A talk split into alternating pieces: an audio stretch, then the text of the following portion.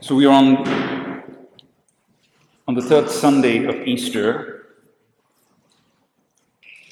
It's a beautiful Easter season, and I have a question. Have you ever had a great meal in a new restaurant, or watched a great movie, or listened to a great song? What is your natural response when you have a great meal, watch a great movie, or listen to a new song, a song that was just dropped? I'm not going to tell anybody. I'm going to enjoy it myself. No one should know about it. Of course not. That's not your response.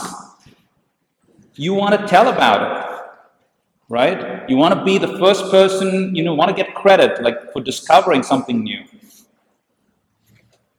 You want others to enjoy it as much as you do.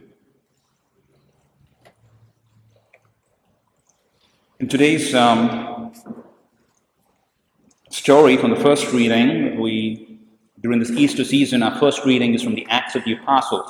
So it's it's about the apostles after um, you know, after the death of Christ and his resurrection.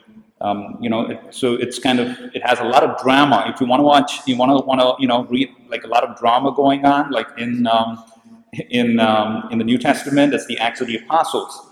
Um, there's always action, and the apostles had found out something. They had found out that their master had resurrected. He had died. He resurrected and they just could not contain themselves.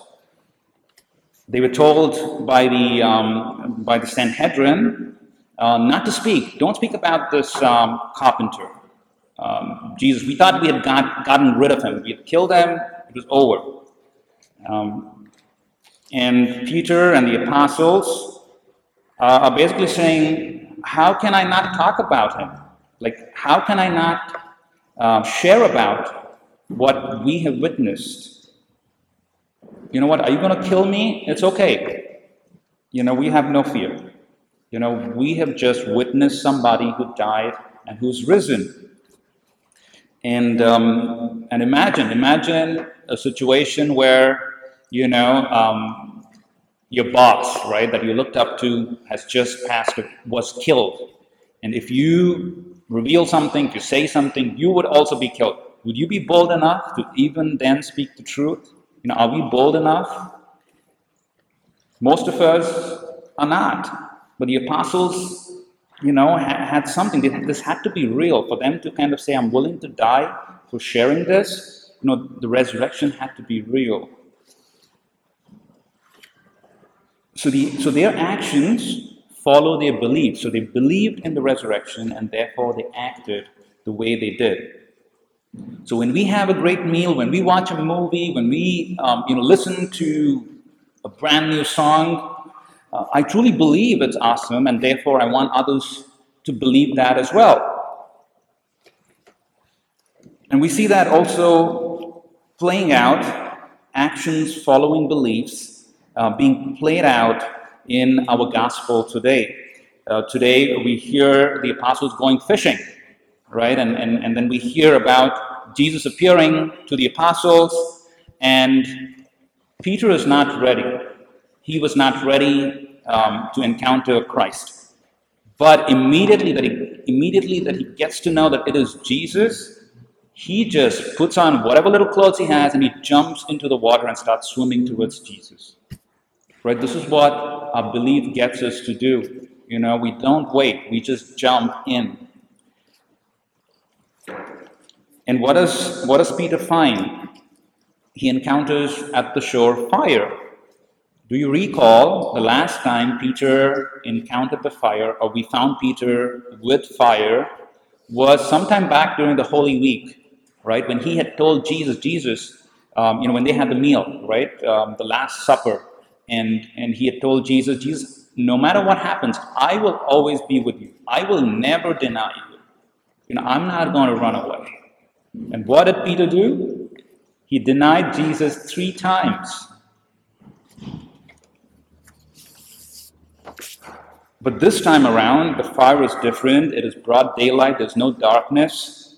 And Jesus asks Peter, in a way, kind of reminding him of the three denials, an important question Do you love me? And every time he says yes, Jesus says, You have to serve. If you love me, you've got to serve.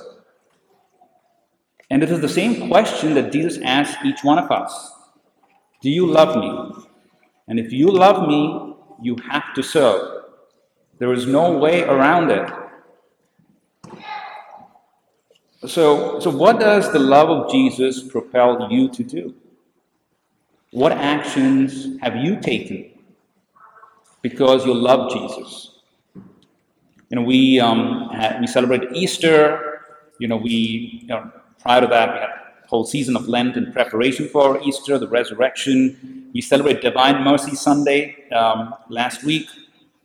And we are halfway through this Easter season, leading into Pentecost Sunday. How is your life different? You know, at Lent, maybe you gave up something. You know, I don't know. Maybe you gave up chocolates or desserts. Maybe something more deeper, more spiritual. You said, "Hey, I'm going to be more patient. I'm going to, you know, not be angry." Right? Um, how are you right now? Have you gone back now that Lent is over? We celebrated Easter. Are you back to being the same person, or have you truly changed? Can you can you point a single action in your life today and say, hey, I do this because I love Jesus? Can you point out in a concrete way something that you do because you love Jesus? How do you share Jesus with others at your workplace, at school, at home? Or do you shy away from sharing about Jesus because of the fear of being judged and you know, being branded as somebody, mean, you know, a church lady or a church, uh, churchy, um, you know, whatever they call today. Are you afraid of that? What about social media? What do you post on social media? Do you really post about Christ, like his message? So, if you truly love Jesus, this love should not, you should not be able to contain this, just like the apostle, they could not contain, they were willing to die. That's the, that's the, that's the passion that we all have to have, fearless, completely fearless. Um, but really our actions speaking um, for our beliefs. Do, do people look at our actions, everyday actions, and say, hey, uh, this person is close to Jesus? Or do they want to get close to me so that they can get close to Jesus? I mean, is, is, is this the life that we live every single day? So our beliefs lead to actions. In, in a few moments, we're going to encounter Christ. Um, and he's asking us that same question Do you love me? I hope my answer is yes. And when we say yes, it has to propel us to do concrete actions. You know, as I get out from here, church today, I have to do things concretely. Maybe greet the persons. Maybe I'm not used to greeting, you know, those around me. You know, greet some stranger today. You know, we are one family, we're one body, right? It begins here, and then we go out. Um, so, so maybe may we truly be changed today, just like the apostles were. Um, and may our belief, belief in, in, in, Christ being truly present, body um, and soul, uh, here, may that encounter um, transform us and lead us to do actions that will bring people close to Christ.